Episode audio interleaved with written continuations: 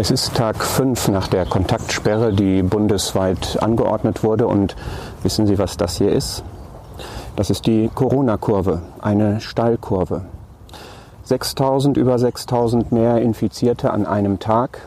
Das ist 50 Prozent mehr Zuwachs in absoluten Zahlen, als wir das vor einer Woche an dem Freitag hatten. Und die Kurve ist immer noch steiler als die in Italien. Es gibt 50 mehr Todesfälle. Weltweit breitet es sich immer weiter aus. Man kann nur mit Schrecken sich vorstellen, wie das in Afrika zugehen wird. Was sind die Perspektiven? Wir haben jetzt seit einer Woche oder seit fünf Tagen die Kontaktsperre. Wir wissen, sie greift vielleicht nach ein bis zwei Wochen. Dann wissen wir mehr. Die Forschung läuft auf Hochtouren. Wir legen Hoffnung darein, dass die Kurve sich verflachen wird. Jeder hat im Moment so seine Hoffnung. Wir sind nach dem Prinzip Hoffnung in der Steilkurve. Und worauf hofft man? Jeder hat so seine persönlichen Themen gerade und seine persönlichen Hoffnungen. Da ist vielleicht derjenige, der infiziert ist oder im Bekanntenkreis, Verwandtenkreis jemanden hat, wie unsere Freundin, deren Großmutter mit über 80 infiziert wurde. Worauf hofft man da? Auf einen milden Verlauf, auf ein gnädiges Ende? Da ist jemand in Kurzarbeit gegangen, der hofft darauf, dass er über die Runden kommt. Da ist jemand schon pleite gegangen, der hofft, dass die Mittel vom Jobcenter oder aus dem neu aufgelegten Förderprogramm ihm weiterhelfen, dass er, wenn die Krise vorbei ist, einen Neuanfang machen kann. Wir hoffen alle irgendwie, dass wir möglichst bald zur Normalität zurückkehren können, aber eine Perspektive ist da nicht wirklich in Sicht. Das kann keiner im Moment genau sagen. Und so leben wir nach dem Prinzip Hoffnung und brauchen Geduld. Und ich frage mich, ob es denn schon weitergehen kann, weil wir das gelernt haben, was wir zu lernen haben. Aber die Hoffnung, die sieht bei jedem anders aus. Und ich habe mal wieder ein paar Symbole mitgebracht. Ich fange mal mit dem hier an. Das ist ein Prinzip Hoffnung, ähm, was einfach nach dem Motto geht, Don't worry, be happy. Es ist eine eher emotionale Hoffnung, die das Leben unbeschwert nimmt und einfach sich des Lebens freut, ganz egal wie die Umstände sind. Und ich finde es als Christ auch super wichtig, dass wir uns die Freude nicht nehmen lassen, dass wir nach dem Motto leben, count your blessings, zähle die Segnungen, die du hast, zähle die Güte Gottes, mach sie dir jeden Tag neu bewusst.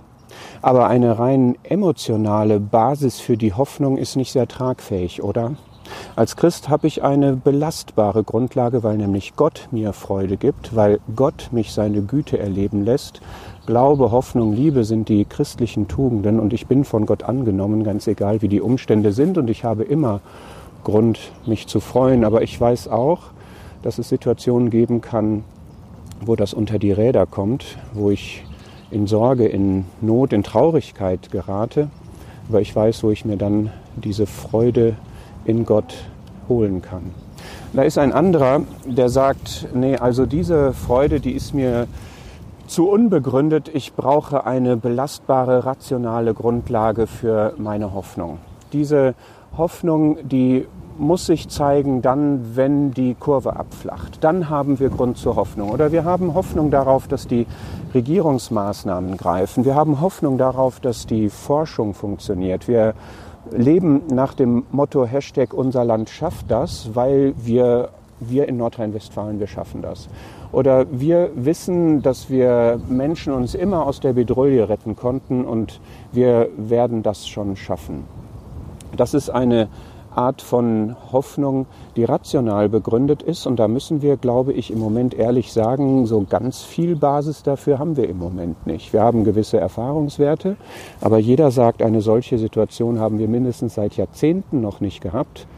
Wir haben vielleicht ein Grundvertrauen in uns, aber wir haben jetzt schon viel erlebt, was dieses Vertrauen nicht bestätigt oder ihm einen Knacks versetzt. Und ich möchte als Christ sagen, ja, ich habe auch eine Grundlage. Ich sehe das realistisch, dass wir Aussichten haben, mit Zuversicht daran gehen können, dass wir gute Möglichkeiten, viele Möglichkeiten haben, die wir auch ergreifen sollten. Aber mir wäre das Menschsein an dieser Stelle in seiner Begrenztheit zu wenig tragfähig. Und mir ist wichtig, dass ich auch da, wo ich keine rationale Grundlage habe zu vertrauen, doch vertrauen kann, dass meine Hoffnung eine Grundlage hat, die nicht in mir selbst verankert ist, sondern eben wieder in Gott. Dass ich sogar gegen Hoffnung auf Hoffnung hoffen kann. Spannende Formulierung aus dem Römerbrief.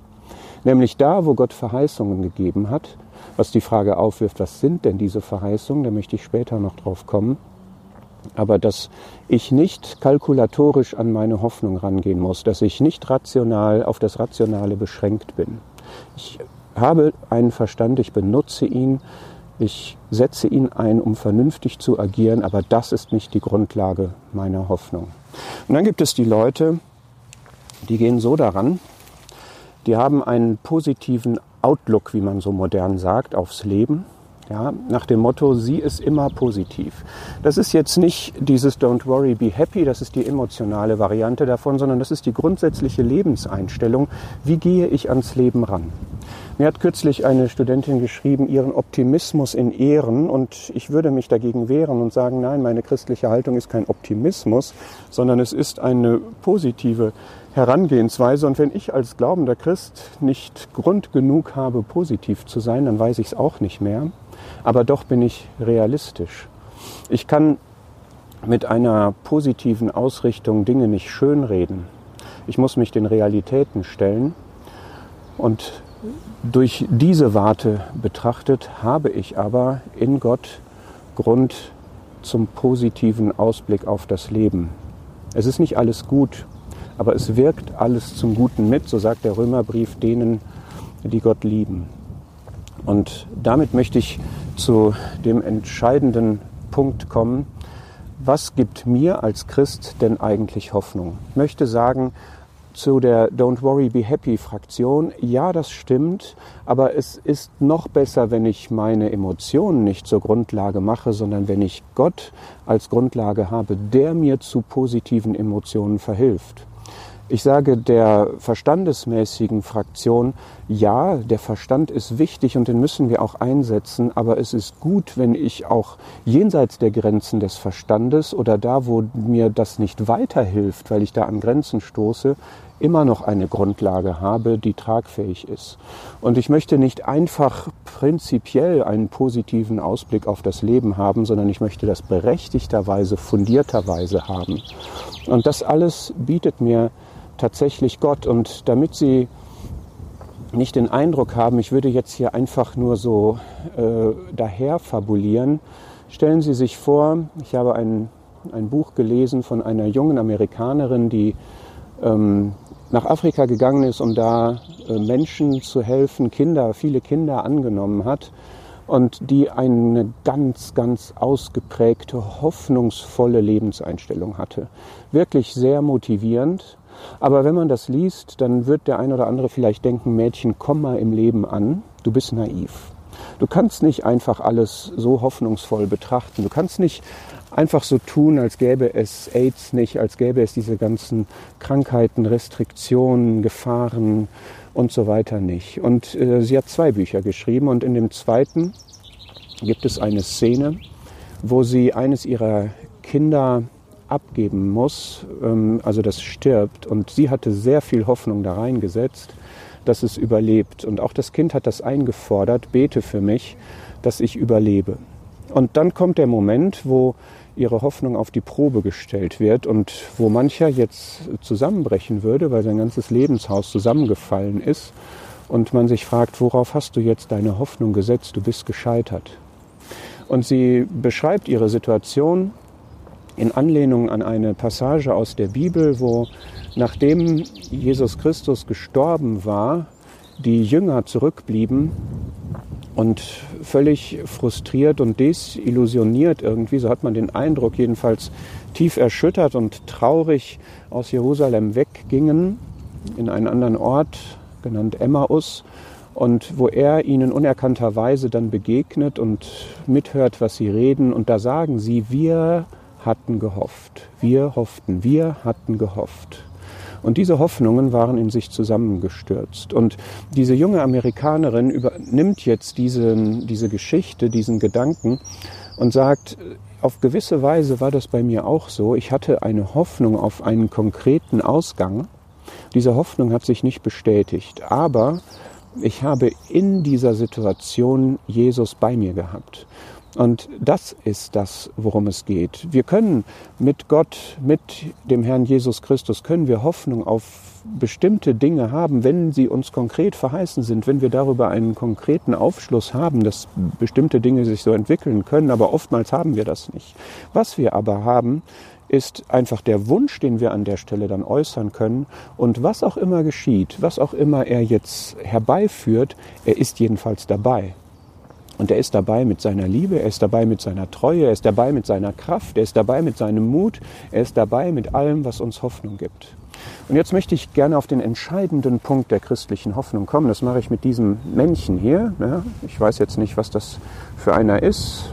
Ein Automechaniker oder sowas. Ja.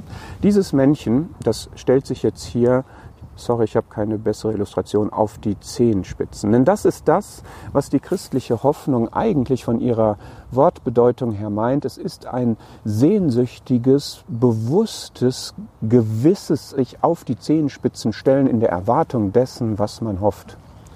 Der Glaube ist eine Verwirklichung dessen, was man hofft. Das sagt der Hebräerbrief.